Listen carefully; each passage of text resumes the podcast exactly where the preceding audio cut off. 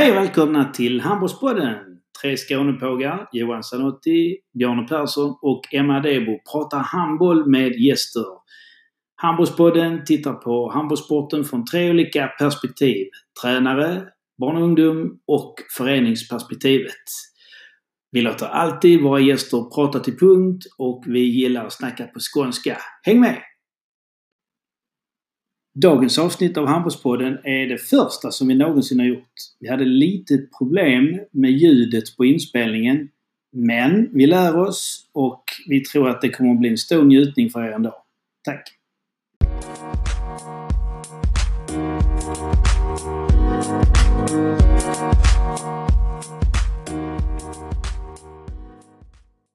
Har elitserien någonsin haft en större tränare? Det frågar sig Stefan Abbe Albrektsson. För 1962 i Göteborg föds det en liten pöjk som kommer att få en handbollskarriär, en tränarkarriär som saknar motstycke. Han startar i BK Baner, sedermera RIK, för att sen gå över till ärkefienden Sävehof, både dam och herrsida, där han vinner fem SM-guld. Och sen avslutar han det hela med att träna Baker Hates damer i elitserien. Han kanske inte alltid har ansetts vara den mest ödmjuka tränaren. Om man lyssnar och ser honom från läktaren eller möter honom som spelare eller tränare under match. Han säger vad han tycker men kommer mer eller mindre aldrig med undanflykter. Han tar en förlust som en riktig man. Han har alltid haft egna och ibland kanske excentriska idéer, både taktiskt och träningsmässigt. Saker kanske i rykten. Ja, saker som att spelarna fick kvotera skotten. Läsa samurajdikter. Men andra saker, det är sant. Det är självupplevt. Som att Sävehof ibland startar med konstiga startuppställningar. Han har själv sagt att han ville att hans lag skulle vara läskiga att möta. Vilket de var. Med allt detta sagt kan man utan tvekan säga att han i allra högsta grad var med och byggde upp svensk handboll under en period där många av dagens tränare och spelare fortfarande gick på högstadiet, körde moppe och snusade i korvkiosken.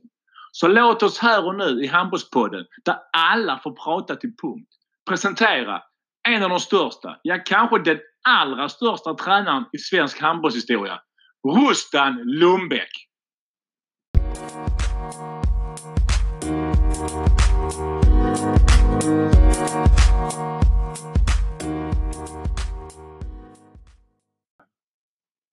Hallå! Tack! Jag sitter här alldeles jättegenerad nu när du ljuger så bra om mig. Ljuger jag bra om dig? Ja. Alltså det här är... Jag, jag kan inte säga att jag ljuger om dig. Jag kan ju säga att jag har, jag har gett dig ett sanningens, eh, sanningens intro, vill jag nog säga. ja, det var snällt i alla fall. Ja, Bra. Eh, som sagt, du är ju- med i vår handbollspodd här och vi har ju sagt att vi ska ha gäster som som har någonstans betytt mycket för svensk handboll. Och vi är ju oerhört ärade att det är just du som startar upp vår, eh, vår första podd, Rustan. Hur känns det? jo tack. Det känns ärofyllt. Eh, får se om jag kan leva upp till med er köttgubbar här, om jag kan svara upp här. Men jag får väl försöka. Se vad, ni, vad, vad vi pratar om. Det ska bli kul. Ja. Vi kommer starta med... eh, Jag har, jag har tre större frågor. Därefter kommer vi arbeta med lite, lite mindre frågor. Men jag måste börja starta med frågan. Var du en bra spelare, Rustan? Nej, nej. Ni har ju sett mig du, med den kroppen och sådär så det, var- det var ju liksom inte något vidare bra det.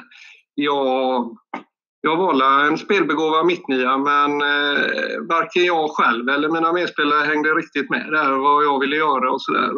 Kroppen hängde definitivt inte heller med. Så det var, jag hade någon äldre sån här eh, lagkamrat som sa till mig efter varje match, är det inte bättre du slutar och blir tränare egentligen? Vi fattar inte vad du håller på med.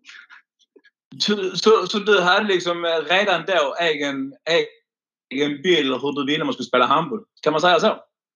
Ah, det kanske byggdes upp att jag tyckte mycket i alla fall och ville sådär. Men definitivt inte hur handboll skulle spelas då eh, som motsvarar så som jag tänker idag, det fanns inte då. Det fanns nog mer eh, lite senare där när jag kom till RIK där som det så en liten skillnad. Mm. Ja, för du kom ju till RIK. Var det IK Baner du startade din tränarkarriär eller var du spelare ja. där? Eh, spelar och men, eh, först vill jag bara säga BK Baner hette det. Brottsklubben Baner finns något liknande också. Där nere från Skåne.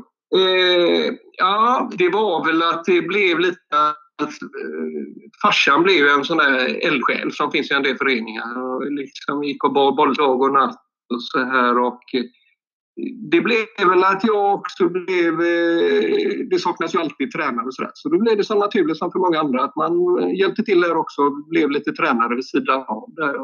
Syrran och några till och brorsan. Du fick liksom en praoplats. Vad sa du? Du fick liksom en praoplats tidigt som, eh, som tränare i unga dagar. Ja, så blev det nog. Och sen, eh, sen blev det väl att man... Eh, var det någon som fick nys om mig där i RK, några av de här gamla legenderna som fanns förr. Så blev jag helt enkelt värvad där och ta juniorlagen där, junior och A-pojkar. Bland annat med de här eh, Fagan sen då. Han, han, spelade där då. Så, så han var spelare där när jag kom dit. Och, eh, ja, det var spännande. Ja, det kan jag förstå. Men det tar oss in på första frågan då faktiskt. Och den är ju, vad har präglat dig mest som tränare? Alltså vem eller vad har influerat dig mest? Eh, uh, jag vet egentligen inte vem som influerat det. Och vem som har präglat mig eller något sånt där, jag tycker det är ganska svårt. Men eh, det som utmärker mig, om jag tar den vändningen istället, det är nog att jag gillar ju jättemycket med utvecklingen där. Det är ju lite mitt ledord där. Jag tycker det är jätteskoj att vinna också. Som, som du sa när du beskrev mig introt där, att folk tycker man har varit lite sådär galen och inlevelse eller halvt galen och påhittig och sådär. Men, men egentligen tycker jag utvecklingen är ännu roligare och sådär. Och det är mitt ledord hela tiden. Och det är någonstans, lyckas man nå det med utvecklingen så då kommer vinsten också som ett brev på posten. Där. Utvecklingen är viktig.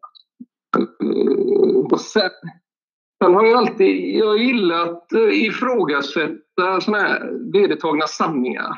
Den här frågan varför då? Den, är, den har alltid varit väldigt central för mig. Det liksom tyckte jag, den är med hela tiden i handbollen.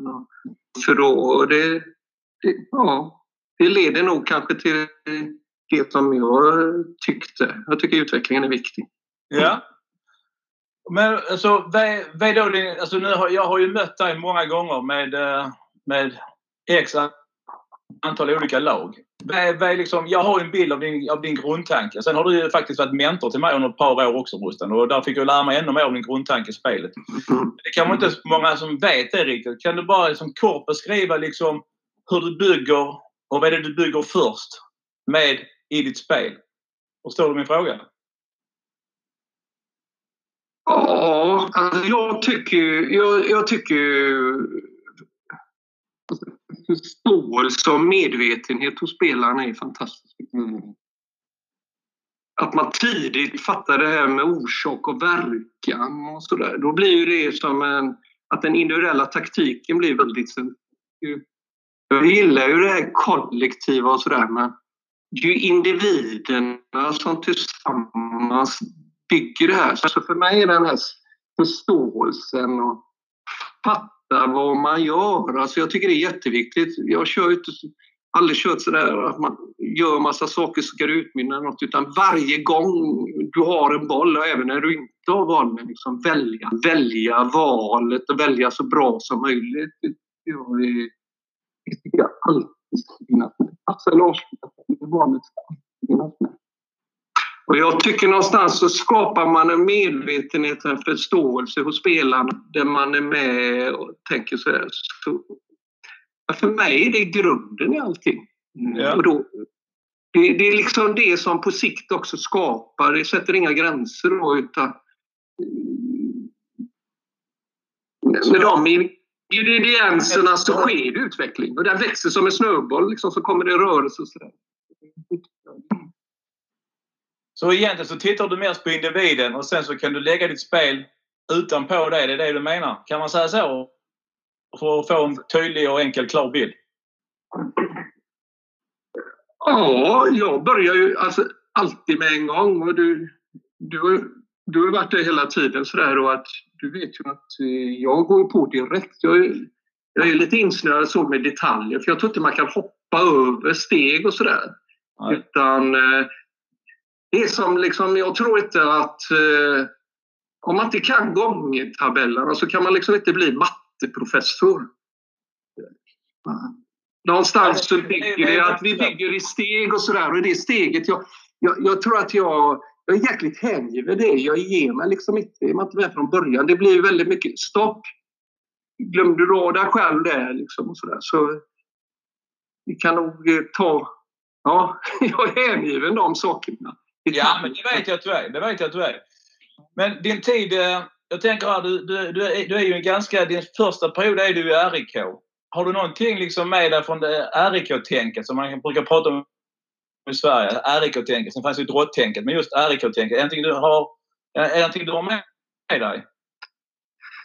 Ja, men det har jag ju i grunden. Alltså att det som var när jag kom dit då så var det då träffade man ju de här personerna som var före mig där, Reine Pedersen och Ola Lid. Och, Så, och jag var ju inte van. Jag tror att jag är som var som liksom många andra kanske tränar sig. Man går dit, man har en uppfattning om att handboll gör man så och så finns det liksom lite rörelser, och man gör en kantväxel eller man gör något och man, man springer och så tittar man i, i böcker liksom vad det finns för rörelser och så vidare. Men när jag kom dit så liksom, det blev det ett forum där man diskuterade vad, vad man gör de stora vinsterna och varför, den här frågan varför där igen. Och det blev ett jäkla startskott för mig där att eh, tänka där och att jag skulle vilja säga att man utgår från problem. Problem är en, eh, om man ser det som en positiv grej det här med problem, inte, inte problem att det är jobbigt utan som korsord eller.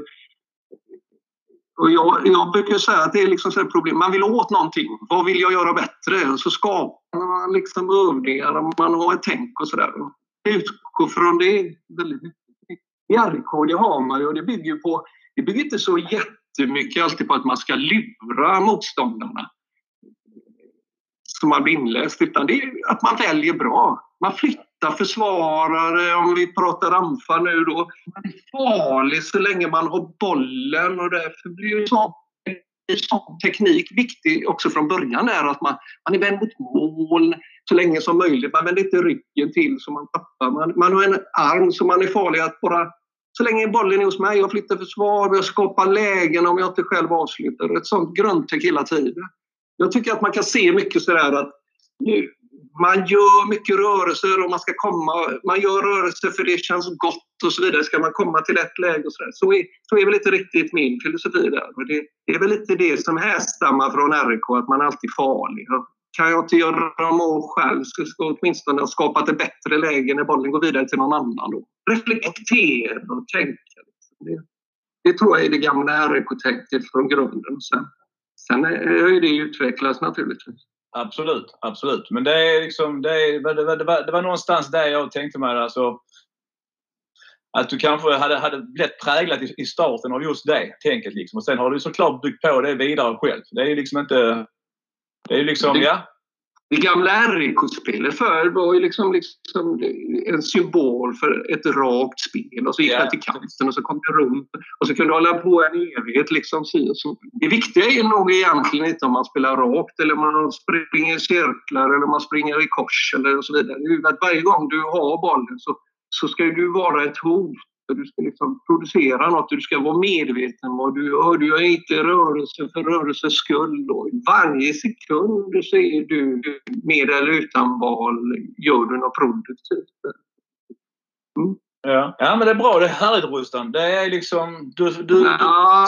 du, du förstärker bilden av, eh, av den bilden jag har och jag, jag tycker bara det, ja, det är fantastiskt. Ja, men det låter ju lite flummigt och det, om inte annat så låter det inget unikt heller för det här kan ju alla skriva under på. Men jag tror ju att om det är grunden, om man utvecklar spelare att tänka så hela tiden, ställa frågor. Varför gjorde det och sådär. Att man får med det på resan och låter dem påverka så tror jag att Alltså man tränar för att bli så bra som möjligt, för att bli landslagsspelare och sådär. Jag tror att de ingredienserna måste vara med då, den klokskapen. Det ser man hos spelare som till slut kommer till landslag eller som kommer ut i världen för att spela mot de bästa. Så de, de här ingredienserna finns ju. Det, det är ju det man klarar av där. Mm. Ja. Att man har en egen reflektion egentligen vad man sysslar med. Mm. Ja, men det här med din varför-fråga fråga den kan man ju... Eh, om, vi, om jag kan ta fråga nummer tre först här. Så jag, jag hoppar över en och går tillbaka till nummer två sen. Men det här med varför-frågan kommer ju ofta upp när du har pratat här nu. Den är ju eh, ganska spännande för att du, du måste ju själv få en massa... Men varför gör vi så, Rustan? Jag har ett exempel här från en anekdot. En spelare säger att innan match mot eh, RIK så eh, säger att nu ska vi spela tvärt emot det vi har tränat på. Och vi ska bara använda två, tre rörelser under hela matchen oavsett hur det går. Och då fick du följdfrågan liksom, men varför ska vi göra det? Ja, jo, för vi kommer möta dem i finalen och jag vill inte att de ska ha mött oss på det här sättet. jo, men sånt är väl roligt ja, också. Ja, ja, ja, det är ju att man inte... Det är inte det jag säger. Nej, att du som tränare måste själv ha fått massa gånger varför-frågor. Du säger själv att du är flummig. Liksom. Och då är varför-frågan, är den liksom lika klar för dig att få som att ge? Förstår du vad jag menar? Absolut, och varje gång jag får en varför-fråga så blir man ju jätteglad. För då, då har ju någon tänkt och då har ju någon precis reflekterat och undrar eller så hur man tänker. Och det, det, är ju mer liksom det taktiska du tar upp nu eller sånt där och det kommer ju också där sen då. Det var ju som du sa att man kanske inte börjar med de andra men eh, jag brukar säga att man verkar kanske, i alla fall har jag gjort det där jag varit och speciellt kanske Sävehof då där man fick skapa en liten egen arbets... Jag gillar ju gärna, om, om vi pratar matcher då som vi hoppar över till, eh, som du kom in på, så jag gillar att jobba lite i kanske tre dimensioner brukar jag säga. Det är ju dagens match, men det är ju årets säsong också. Och så är det dessutom, hade vi det liksom en liten period tre år framåt också. Annars kan man ju suga ut ett lag, liksom det som finns där under ett år. Eller så. Och då, då gäller det att få med alla de här bitarna helt enkelt, det här med säsongen. Och det var ju det du kom in lite på då. Att, ja. Ja. Vem fasiken säger att det ska vara lätt hela tiden? Det, det, det är kanske också en sån sak som jag tycker är viktigt. Då. Inte att man alltid är där och hjälper till med det lätta för, eh, under matcherna. Det, detta är ju lätt att säga när man har lag kanske som man känner där inte varje match är, man riskerar att åka ut och så vidare. Det är det man kan unna sig då, för då kan man ju se lite mer på sikt säsong också. Tänka på slutspel och sånt och bygga upp något så fram till Just det här med det taktiska. Just det här med det taktiska. Alltså, är du likadan när du tränar damer som du tränar herrar, att du kunde få för dig liksom, äh, nu, nu ska jag starta med vänsternian på mittsex och mittsex på vänsternia. Eller, ska bara, vad jag menar? Alltså, var det saker som du gjorde både med damer och herrar eller var det bara, bara liksom... Ja, det var exempel. Jag vet ibland, ibland det jag ska jag inte känna igen men å andra sidan så blivit överbevisad att de stämmer många gånger. Nej, det, med damer och herrar känner jag ingen skillnad alls så. Nej. För det är det vissa som gör alltså. Så det var liksom en, uh, bara en fråga där. Men fråga nummer Nej, två här Men, men jag får säga det du säger med dem. Så tror jag, inte, inte så, men däremot så kan jag ju tänka mig att man uh, man kanske ska ha en annan inställning i alla fall. Jag tycker det här med kreativiteten som vi pratar om hos spelare och allt sånt, det kanske, det kanske är ännu viktigare att lägga över det liksom och blanda in och utmana spelarna och sådär, att man blir, tänker själv och är medveten och sådär. Så jag kan uppleva det, det är en liten skillnad jag kan uppleva, att tjejer är ju ännu mer, om man säger, de gör ju ännu mer som tränaren säger och vill och sådär och då, då tappar man ju lite i det här. Killar är ju lite mer med när tränaren tittar bort ibland och hittar på massa saker och sånt som utvecklar och sådär. Ja. Därför tror jag det är en sak man, när man har tjejer och damer och sådär, då får man avsätta tid liksom nu får ni tillsammans jobba här nu med att hitta det och det. Och så. Det är viktigt. Mm. Ja, men alltså så när du får ett nytt lag, liksom, när du går från eh, till exempel när du gick från Baner till RIK eller från RIK till eh, Sävehof eller från Sävehof till eh, Heid. Liksom. Har, du, har du med dig samma liksom, grundtanke oavsett spelare? Och, eh, förstår du vad jag menar? När du kommer liksom, på kvaliteten på spelarna mellan RIK och Sävehof kanske det var ganska stor skillnad på där du kom. Eller framförallt från Baner till RIK. Liksom, ditt, din nivå på, din, på din, dina taktiska eller du, liksom, du arbetar fortfarande på de basic-grejerna. Sen så låter du spelarna med sin kvalitet göra det bättre. Eller hur, förstår du vad jag menar? Ja, ja, ja. Jag går alltid... Den, den första tiden... Den, den, nu försvinner Oj, den för, hörs jag nu? Den första där när jag kommer från Bané till RK, det är en liten annan liv. Och så. Är jag kvar i sändningen eller? Ja, absolut. absolut. Ja, ja. Eh, men nu när jag kom så vart jag en tränare eller vart jag än kom till som tränare eller nu när jag gör gästträningar. Jag går alltid på det direkt. Och reflektera och sådär och varför-frågor och försöker få ett tänk och medvetenhet och sådär och hela tiden utveckla de sidorna. Så att man sen då som bygger in detta i det kollektiva. Ja. Ja, det är bra för jag har eh, egentligen så eh, har jag inte mer de här frågorna och det här snacket här. Jag har, jag har, jag har lite mer frågor vi tar senare på, i, i programmet men eh, jag är väldigt nöjd med det du har gett mig här Rustan och jag eh, tänker vi ska gå vidare. Mm. Låter som en god plan eller? Yes. Yes. Då gör vi det.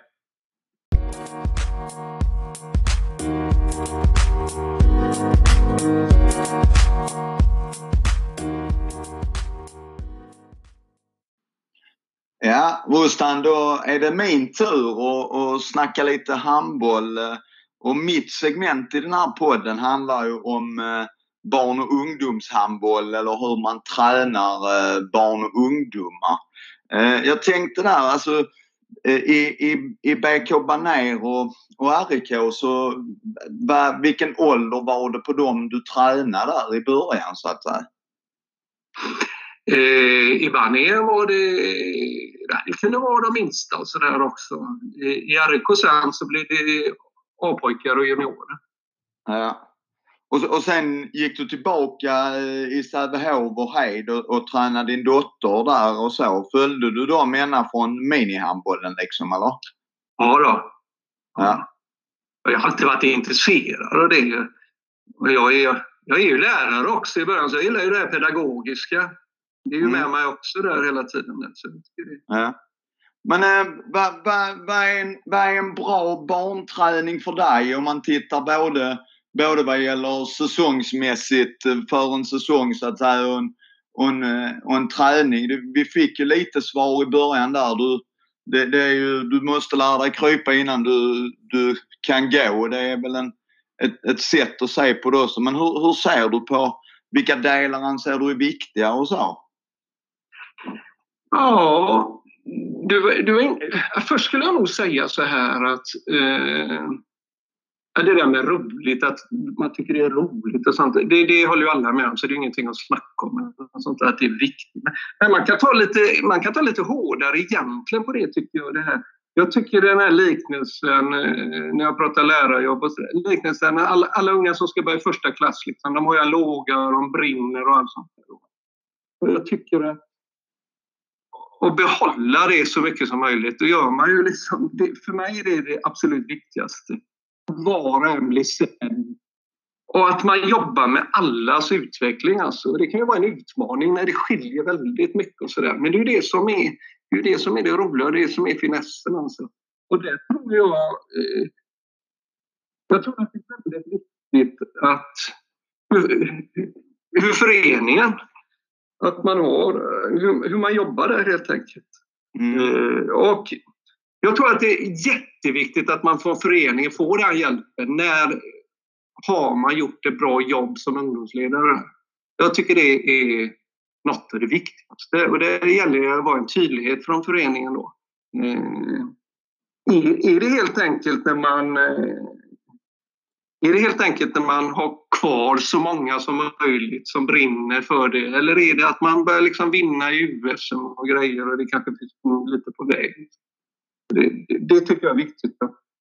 Annars tycker jag ju, om vi pratar rent praktiskt, om du frågar vad man gör. Jag tycker att man redan där direkt ska börja med det som jag säger som man gör med seniorer. Liksom. Lite reflektioner och förståelse. Att det kommer efterhand redan från början. Vet ni varför vi gör detta nu? Och så vidare. Det tycker jag är viktigt för det handlar om, det handlar om samma saker från grunden egentligen. Vi är duktiga på att välja rätt och sådär och få återkoppling. Så är det. Men det, det, innebär att du, du jobbar redan med, när de är lite yngre med som någon slags med frågecoaching lite och få dem själva att och reflektera eh, över både sin handboll och sina val på planen eller? Absolut, och inte föra in dem i follor från början och säga att man ska göra si och så. Jag älskar ju de här bisvärmarna som man kan se på handbollsplan i början. Alla jagar bollar och allt sånt där fånga ögonblicket när det är någon som liksom... Det må vara att man inte orkar springa där alla andra gör eller knyter skorna. Men titta här vad smart han var här eller hon var här som inte springer där alla andra är. Och då kan man, att man gör sådana här saker utifrån något aktivt. Inte att vi direkt säger att du ska springa där och du ska springa där och så vidare. Och sen, sen hitta många sådana här valsituationer. Man kan ganska tidigt komma in liksom på sådana här små övningar där man är tre mot två och där man frågar liksom Gå fram här nu och försök göra mål om det inte kommer någon. Kommer det någon så kan man kasta till någon av de andra två och så vidare. Man jobbar med det. Och det kan man göra jättetydligt alltså. Samtidigt som man jobbar med de här naturliga mm, grundteknik och sånt som man ska ha med sig med armar och hög arm och lite de här sakerna. Men tänket tycker jag ska komma direkt. Ja. Det, det, det är ljuv musik för mig för jag är en sån som jag har ju tränat 14-15 eh, år nu. Vi spelar ju väldigt mycket minihandboll men det är jag som styr dem. Eh, så de får inte hålla på och eh, passa bakåt och sånt. Men det är ju lite samma tanke som du har att man ska ställa frågor till på så kort tid som möjligt. Men när de sen, jag tänker på när de sen blir lite äldre, och, alltså när, när du är i RIK och så, det är väl ändå någon slags elitförberedande där. Alltså vad, vad trycker du på där så att säga i, i den eh, i de åren där du ändå lägger någon slags grund för att bli handbollsspelare. Alltså mm, vad, vad lägger du till för dimensioner i ledarskapet där? dels, dels, dels göra spelarna delaktiga och känna att det som de säger betyder någonting. Jag kan komma med idéer och så vidare. Det, jag tror det är jätteviktigt. Det är ju en sån sak som man kan göra för att göra dem involverade, att de får vara med och bestämma. Men jag, jag, jag fortsätter, det kanske låter med en dåres envishet här, men det handlar fortfarande om att skapa en reflektion, reflektion av vad man gör. Att man hela tiden gör det. Man blir duktig på att välja. Om man säger frågor och så vidare. Så det, det är någonstans som är det. Och får du skickliga spelare hela tiden som vet det här med orsak och verkan. Mycket det här diskussioner om orsak och verkan. Om jag gör det där kan det betyda liksom att det blir mål på andra sidan här nu. Och det är jag som har bidragit till detta genom att jag gjorde så redan från början där. Och motsvarande i försvar. Mm. Så, så det, det är den här medvetna reflektionen som ska vara med. Och det, det är det som är så det är roligt. Ja, precis. Det finns en um, mening. Nu, nu har du stått utanför eh, något år eller några år. Men hur, hur ser du på, på barn och ungdomshandbollen i, i Sverige idag eller i Göteborg eller så? Alltså vad, vad är dina tankar eh, kring? Alltså är vi på rätt väg eller det har ju varit någon Ehm, eh, Jasmin har ju skrivit någon kritiska där kring vår spelarutbildning och så. Vad, vad är din bild? Är vi, är vi fel på det eller är vi rätt på det eller är det småkorrigeringar? Jag vet inte hur mycket man jobbar med det här nu. Jag blir ju lite... Eh, det finns ju en del sådana här mantran som alltid kommer och sådär som är lätt att ta sig till och sådär. Det är ju liksom, ja, vi ska kontra, vi ska springa fortare, vi ska göra det och, eh, och redan innan de knappt kan kasta bollen ska de börja med rundgång varenda spelare och sådär. Inte för man vet varför utan för det känns klart. Jag vet egentligen alltså inte hur mycket man jobbar. Jag kan tänka mig att det är mycket... Alltså, I grunden är ju de flesta barn och ungdomstränare nu för tiden. Man, man är jäkligt duktig på det här med pedagogiska och allting och så vidare. Och man kan vara duktig på handboll och sådär också. Men jag tror att det finns i föreningarna så bör det finnas motsvarande läroplan vad man ska göra och så vidare. Och så det blir tydligt. Och så, där. så jag vet egentligen inte hur, hur duktig man är eller om det är mer på individnivå att det dyker upp en del duktiga ungdomstränare som fattar det här och gillar det här paketet och vad som gör att det är viktigt. Sedan så tycker jag, jag vet inte, vi har ju sådana här saker som stadslag och, och riksläger och de här sakerna. Och jag, jag är ju lite tveksam för när jag har varit med om det själv så jag vet liksom egentligen inte vad det ger sen för eh, vad de är viktiga för. Det jag upplevt är att många blir väldigt ledsna och slutar och så vidare. Man lyckas ju ändå inte fånga upp alla. Stefan Löfgren var väl ett exempel på sånt exempelvis att man inte får det utan man, man, man plockar ut hur, hur duktig en del är, hur många mål man gör, seriespel och så vidare. Man, man, man ser ju inte den här man plockar inte ut för hur, hur hängiven någon är, en liten unge är som har bestämt sig tidigt att jag ska bli så bra som möjligt. Däremot så tror jag man hade gärna kunnat ha liksom lite mer träningar över föreningsgränser, kanske liksom lite regionsträningar och grejer där man tar ner liksom duktiga experttränare eller tränare som tränar seniorer och sånt där för att träffa andra och få influenser och sånt. Det tycker jag kanske i svensk handboll hade varit lite roligare. jag tror man vill ha något liknande i våra nordiska länder kanske. Men, eh, mm. Ja, alltså det är intressant. Vi, Eh, Emma och jag jobbar ju i skånsk handboll där och vi, vi har ju en diskussion eh, eh, varje år vid den här tiden när det är budget liksom. Eh, de pengarna man lägger på, på i vårt fall då som Skånelaget. De, alltså kan de pengarna användas till någonting annat och ska vi liksom hyra in eh, de duktiga tränarna i, i, i Skåne liksom Eh, och skicka ner dem på golvet i, i alla klubbar istället. Alltså det, det, mm. det är ju den. Eh, och den, den är jädrigt, eh, jädrigt svår för sen, sen har man då fotbollen i Skåne har ju då tagit bort sitt sånt distriktslag och när de då plockar ut spelare till, till landslag och sånt då, då tittar de ju bara på Malmö FF och HIF liksom. Alltså mm. den, du, du har två sidor av myntet hela tiden. Liksom. Eh, mm. Men men uh, jag, jag, är nog, jag är nog inne på din linje också att man, man bör ha mer utbyte tillsammans liksom för att hitta nya vägar. Och det är inte säkert att, uh, vad ska man säga, att, att den här Sverigecupen liksom är, är det bästa för att få fram. För du, du ser inte den som är mest hängiven precis som du säger.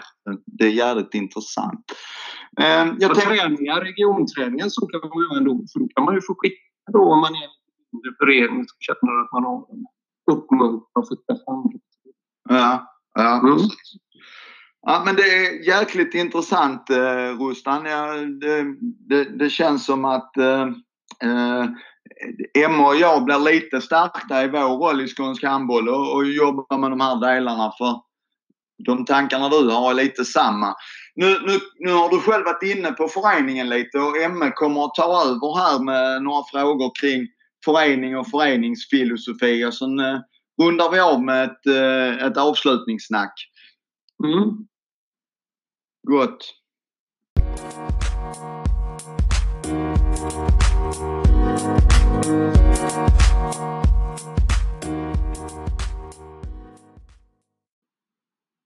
Då går vi in på det tredje segmentet i Handbollspodden. Vi ska prata lite klubbverksamhet med Rustan Lundbäck. Rustan, vad, vad tycker du är viktigt att tänka på i en förening som över tid faktiskt vill fostra elitspelare? Ja, eh, jag tycker man ska ha utvecklingsmål istället för resultatmål. Jag tycker det är väldigt viktigt att en förening som vill det ska vara tydlig med och tala om när med tränarna vad de, inom vilka ramar man ska göra och när de har gjort sitt jobb och så vidare. Eh, jag tror ungefär som jag sa förut, man ska ha som en läroplan och när man har detta så ska man syssla med de här sakerna. Det är då man har gjort ett bra jobb. Mm. En förening som ska lyckas då är jätteviktig med det, att man inte haltar i detta. Liksom. Att ena sekunden bara för att det flyter och man går till final i USM och grejer och, och man applåderar det riktigt och så vidare. Oavsett om det är många spelare som har slutat på vägen för att man har toppat och så vidare. En utveckling tror jag. Och jag är väldigt tydligt för tränare att det inte är ett ställe där för sitt eget självförverkligande att vara där utan man har en roll i något större. Det tror jag är viktigt. Jag tycker det låter... Det låter väldigt klokt. Att man mäter inte bara på resultatet utan man mäter på så många mer saker eh, om man har utveckling. Och då kommer ju givetvis resultaten på lång sikt som du sa tidigare också. Ja, jag håller med, för jag fattar inte riktigt det där med resultaten och så där. Att det blir, att man börjar prata om det först. Alltså. Och, eh, alltså vad vill man göra? Om man känner att man varje gång blir lite bättre än gången innan och man har de sakerna när man tränar. Men just också att man som förening bygger upp detta och är tydliga mot eh, tränarna vad man har för uppgifter och vad man vill att man ska syssla med under den perioden som just du vad ni kan göra. Det finns ju ändå utrymme för tränare att göra väldigt, väldigt mycket själv och så vidare. Jag tror det är nyckeln till att fostra egna elitspelare helt enkelt. Det låter som ett bra svar. Mm. Jag tänker också på att du har ju varit eh, aktiv i många föreningar eh, och har även eh, hjälpt till i olika föreningar. När jag jobbade i Lugi med Sanotti så var du ju mentor där till Sanotti Axnér till exempel och du har varit aktiv i många olika klubbar. Sävehof, RIK, Banäs, Heid till exempel. Vilka mm. faktorer ser du som nycklar för en fungerande förening? Vad är det en förening behöver för att lyckas som förening över tid? Ja, eh, först och främst tror jag man måste vara överens i föreningen vad man vill. Det låter kanske som en självklarhet, men jag tror att det jag tror att man kanske inte alltid diskuterar det. Vad vill vi egentligen? Jag tror att det kan vara väldigt mycket, men jag tror att det är, i en fungerande förening så blir man överens vad man vill. Jag tror att det är viktigt att man har en välformulerad och faktiskt nedskriven vision och värdegrund. Och sen då också kanske det allra viktigaste, att man ha en kontinuerlig uppföljning av de här sakerna. Och revidering naturligtvis när det behövs. Eh, men den uppföljningen, jag tror att det är jätteviktigt att man inte slår sig till ro med de här sakerna. Speciellt inte när det går riktigt bra heller, för då är det lätt att man slår sig till ro, och inte är riktigt på tårna. Och sen naturligtvis det här med rätt folk på rätt plats. Och och bra tränare. Om vi nu definierar vad bra tränare är som sagt, men det är det vi har försökt göra. Det tror jag är viktigt. Det låter vettigt. Alltså nedskriven vision, att vi är överens i föreningen om vad vi vill. Och sen måste vi ha lite bra folk, lite bra människor också. Jag tycker det låter väldigt klokt. Jag skulle också vilja säga det här att jag tror inte det är som Jens slängt att eh, ibland att det sitter en framgång i väggarna. Det är så många andra också, så den sitter i människor. De sitter i de människorna i styrelsen, de sitter i tränare, de sitter i spelare. Ja, det, det, det tror jag är viktigt. Jag tänker, jag tänker, att det sitter många klubbmänniskor och lyssnar på detta nu. Då, har du några tips på hur man hittar de där människorna eller hur man, hur man formar de där människorna? För utan människor har vi ju ingen förening. Hur, hur, hur, hur hittar vi nästa Rustan eller nästa klubbsjäl, eldsjäl eller nästa tränare? Var, var, har du några erfarenheter och tips på hur man kan rekrytera och, och, och, utveckla människor på det viset? Nej, vet du vad? Jag tror att det är det som är ett stort problem nu faktiskt. Jag, jag tycker det. Jag tycker prestigelöshet hade varit en väldigt bra grund kanske först då. Eller något sånt där. Men eh, jag tycker att det, det, är ett stort problem. För Ska jag vara lite kritisk så, där, så tror jag att de som rekryterar i föreningarna har ju själva många gånger inte denna kompetensen. Mm, och det, det är svårt. Man är jättebra på annat kanske, skaffa sponsorer och man kanske är egna företagare och sitter i den styrelsen. Men när man ska välja tränare och sådana här folk så Ja, det, det, finns ju ibland liksom, folk är mer eller mindre populära vissa perioder. Det syns i media och då är det jätteviktigt och så tar man utan att kanske just den tränaren passar i, i just våran förening. Och, det, det är tufft. Så, mm. ja, man får vara rädd om dem, men jag tycker det är svårt. Det gäller att hitta de här som kan hitta. Så många gånger alla tränare, många gånger tränare får bära hundhuvudet och sådär, men det är alltid de så får de sluta så det är samma folk igen som har misslyckats med att skaffa bra tränare som får både en och två och tio chanser och så vidare. Ja, det gäller att hitta folk som kan hitta folk. Det är nog Ja, men det är en nyckel. Sitter du och funderar över klubbar Eh, som går upp och ner i prestation och vad, vad, är, vad är det som gör att en förening lyckas över tid och varför går vissa föreningar upp och varför går de ner? Och då, då, då menar inte jag bara prestationen med elitlagen utan kanske även ekonomi och antal medlemmar, antal ungdomslag eh, och hela bredden och vilket samhällsengagemang de har och så vidare. Eh, är det någonting du funderar på nu när du har tid eh, att tänka på, mycket på handboll? Eh, nej, jag har varit inne på många aspekter som kommer in och som gör det här med förening och när man tappar vissa årskullar för att det kanske har varit lite misslyckat där och det var bråk med föräldrar och tränare hit och dit och så vidare och så tappar man och det går upp och ner och, och så stämmer det och så har man kanske inte den här kontinuiteten utan att det hänger på vissa enskilda människor eller att det flyter. Och, eh, det är en sak. Då. Men annars är ju det det här att jag tror att man ska vara bestämd på det här med att man inte slår sig för bröstet och slår sig till ro och tror att man är... Eh, nej. Det gäller att vara på tårna hela tiden. Annars tror jag att man tappar, men... Eh, det är svårt. Jag vet egentligen inte riktigt. Lite av de sakerna kanske tror jag som är det då.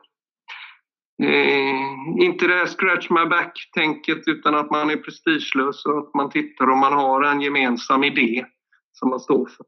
Precis som jag var inne på tidigare. Jag tror att det är viktigt. Jag tror verkligen du är inne på ett viktigt spår här, Rustan. Och eh, mm där avslutar vi faktiskt det här segmentet och om en liten stund så kommer vi tillbaka med Rustan och avrundar dagens podd. Tack så länge!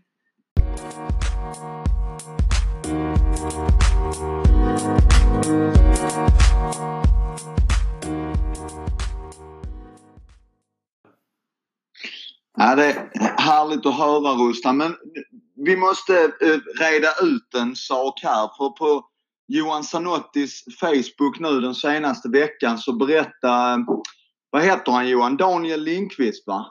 Ja, Linkan. Lindqvist ja. Ja, att ni hade mött, eh, Sävehof hade mött Trelleborg i någon kvartsfinal och det var sånt liv i Söderslättshallen att eh, Johan kunde inte få kontakt med eh, Lindqvist på planen. Och då ville Johan att, att Lindqvist skulle köra en kombination som var tysken. Och då är storyn här att, att Johan sätter sitt pekfinger under näsan och liksom kör John Cleese Fawlty Towers eh, tysk marsch längs sidlinjen. Är det något du har ett minne av Rustan detta eller hur, hur var Johan där i, i de här matchserierna?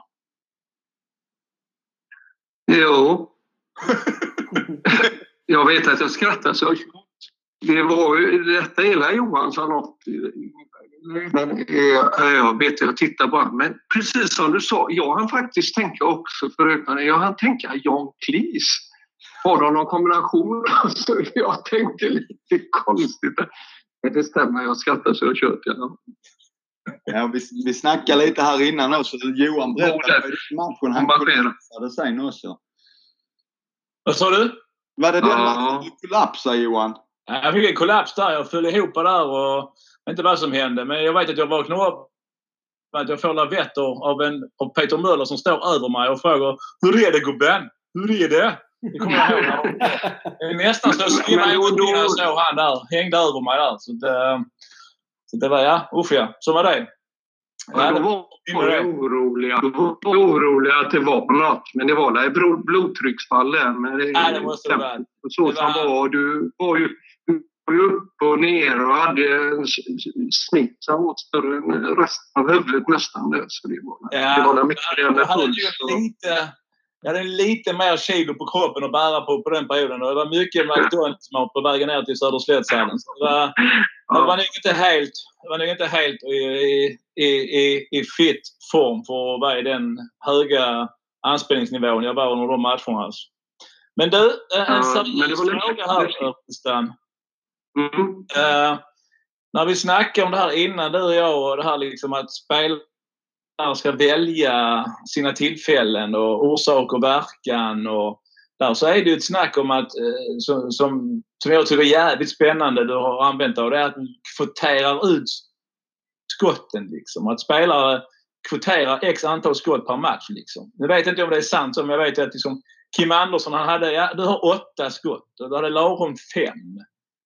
Och till sist så stod Falle kvar. Han hade bara ett ju. För att de andra tog skotten före han och ni fick ha 15 skott på match typ, eller vad det nu var. Stämmer det att ni arbetade mycket så? Jo, det stämmer väl lite. Jag, får ta... Det är ju så här att det är väl en av mina saker. Jag gillar ju matte också. Jag är, det, är, det, det handlar ju om statistik och grejer. Vad heter det här med han... Skitsamma, jag tänkte på en film där. Eh, det, alla vet ju också, det är, det är ingen hemlighet att var man avslutar ifrån så finns det en viss chans att göra mål. Man pratar ju om eh, procent från 60-linjen är det si och så många procent. Och skjuter man utifrån så är det så mycket från... Skjuter man på halva plan är det väl 0 procent kanske, om du nu slår målvakt. Vidare. Och det, jag har drivit det ganska långt om man säger då att jag har inget lag där man skjuter 20 skott eller mer utifrån en match. Och det är och, eh, utan vi, vi jobbar ju det här utifrån att kan vi komma fram till mittsex eller genombrott och sådär och så ha ett tålamod på det och jobba utifrån som jag har sagt det här med tanken och jobba och kämpa och ett tålamod och så som man kommer därifrån. Så utmynnar ju det i att eh, de skotten vi tar utifrån, för det är klart man ska skjuta utifrån också så man får isär försvar och så vidare. Men det är ju helst inte mer än 10 per match och de ska vi välja med omsorg. Och det var en period vi pratade lite om det för att ha det lite skoj och sådär. Eh, det var ju att Kim kunde skjuta och Jonas kunde. Och det var inte så bra att eh, Falle fick något skott för under hans period han noll. Det var nog eh, först tredje året som vi på skoj sa att Falle, nu har du en, ett skott i budget var rädda om det. Och då blev han så glad så jag tror han gick och det håller faktiskt. Den, den anekdoten kan jag inte säga i ljug och så vidare. Men alltså, jag, jag har ju själv arbetat ju ganska extremt hårt med det. Jag och Peter vi körde det med 94-95-landslaget ganska hårt. Att liksom, vi tar inga skott utifrån utan det är genombrott eller inspel eller så är det liksom tätt på 8 meterslinjen och sådär. Och, det blev en hyfsad framgång med det, med det tänket i, i, i det där. Men sen har jag haft svårt att liksom fortsätta med det liksom i eh, elitserielagen på samma sätt. Jag vet inte riktigt varför men kan man inte arbeta så men, men jag vet att vi, hade en, eh, vi var jävligt noga med det under den perioden med det landslaget i alla fall. Att de skulle följa det. Men vi var ju lite mindre, vi var inte så stora så vi fick arbeta på andra, andra sätt med det gänget. Ja. Vi hade ingen höjd på dem riktigt. Alltså. Så att, Men är det någon som vill nörda, is, nörda ner sig det så kan man ju se att ofta om man tar en serietabell så är ju de bästa lagen som ligger högst upp, de har ju skjutit minst ut. Ja, det stämmer säkert.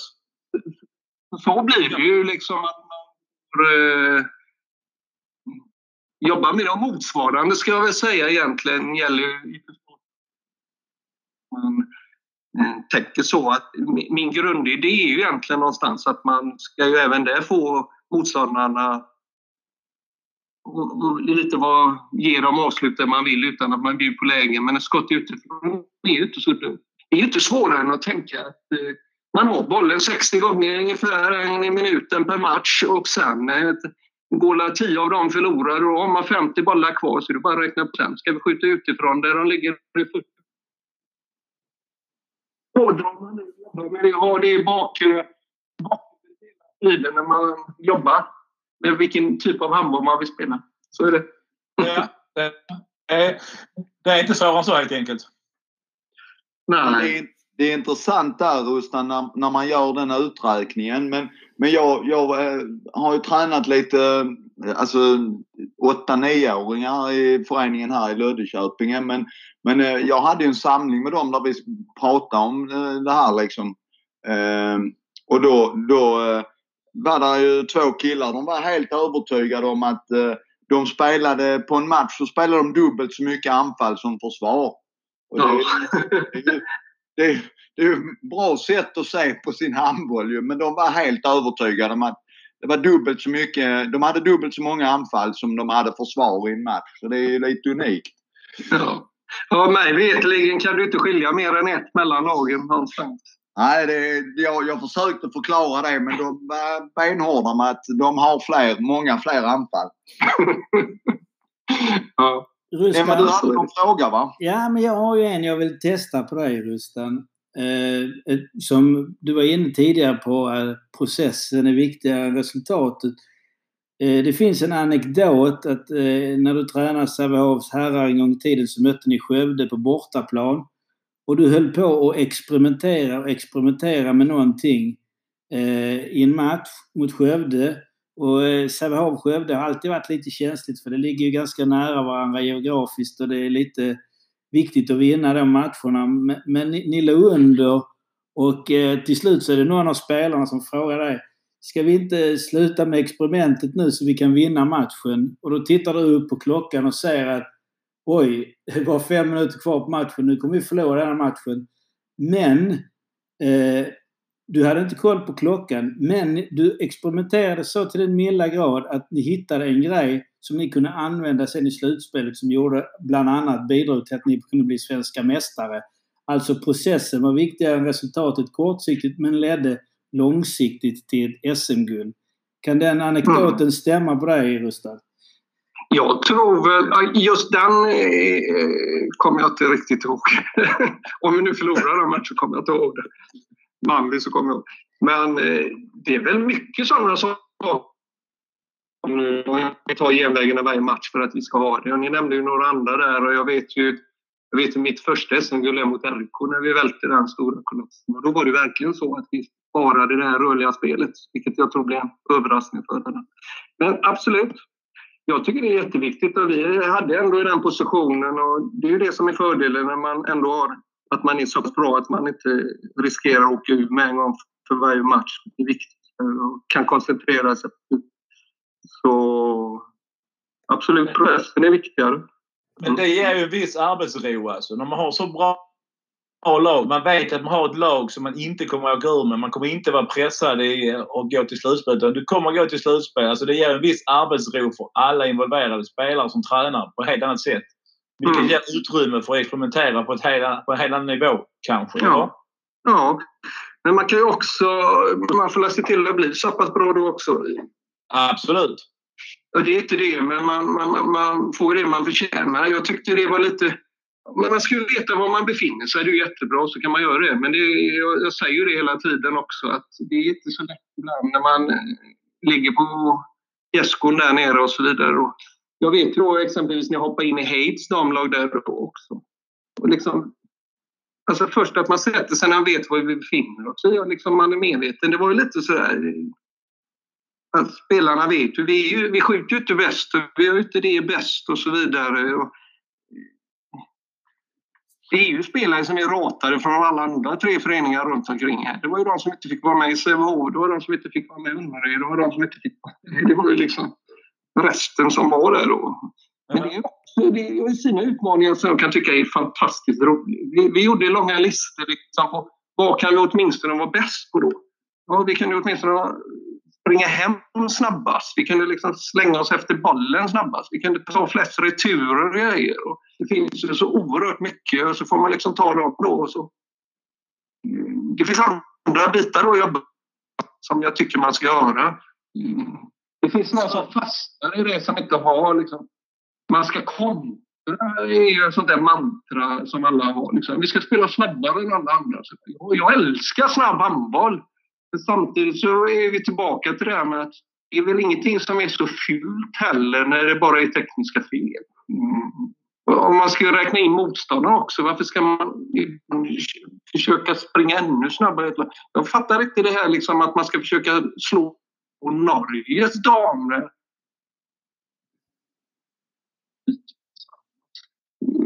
avslöja dem istället. Ännu snabbare än Norge. Det går ju nästan inte. Jag vågat. Som sagt, när man har bollen eh, max en gång mer än motståndaren. Hur snabbt man gör målen betyder ingenting, men att man gör mål så ofta som möjligt under de 60 gångerna är det som det betyder. Hindra motståndaren från att bestämma. Alltså antingen får du tänka så eller får du ha småkillar och tjejer från Löddeköpinge som har dubbelt så många anfall som motståndarna. det, är, det är ett alternativ. Det är det andra alternativet men det är inte så viktigt Vet, eh. vet ni vad vänner? Det börjar bli dags att avrunda det här. Vi har haft en fantastisk stund med dig Rustan och vill tacka dig. Du har betytt extremt mycket, tror jag, för många tränare och många spelare och en inspiration med det att du vågar sticka ut och vara dig själv och köra ditt eget race. Och jag har en sista fråga till dig Rustan. Har vi sett det sista av Rustan Lundbäck som elittränare i Sverige?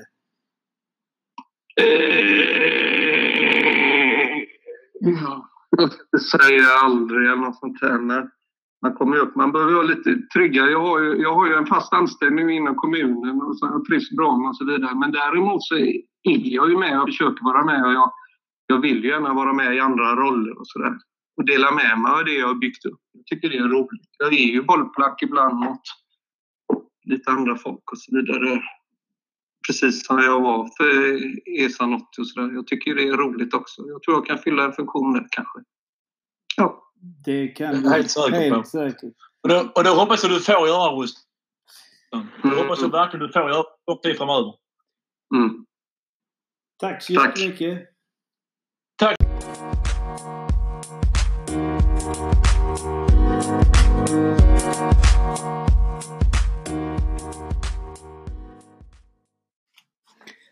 Handbollsvänner, det var allt för denna gången. Stort tack till Rustan Lundbäck som är en fantastisk inspirationskälla och en spännande person som har gjort mycket för svensk handboll.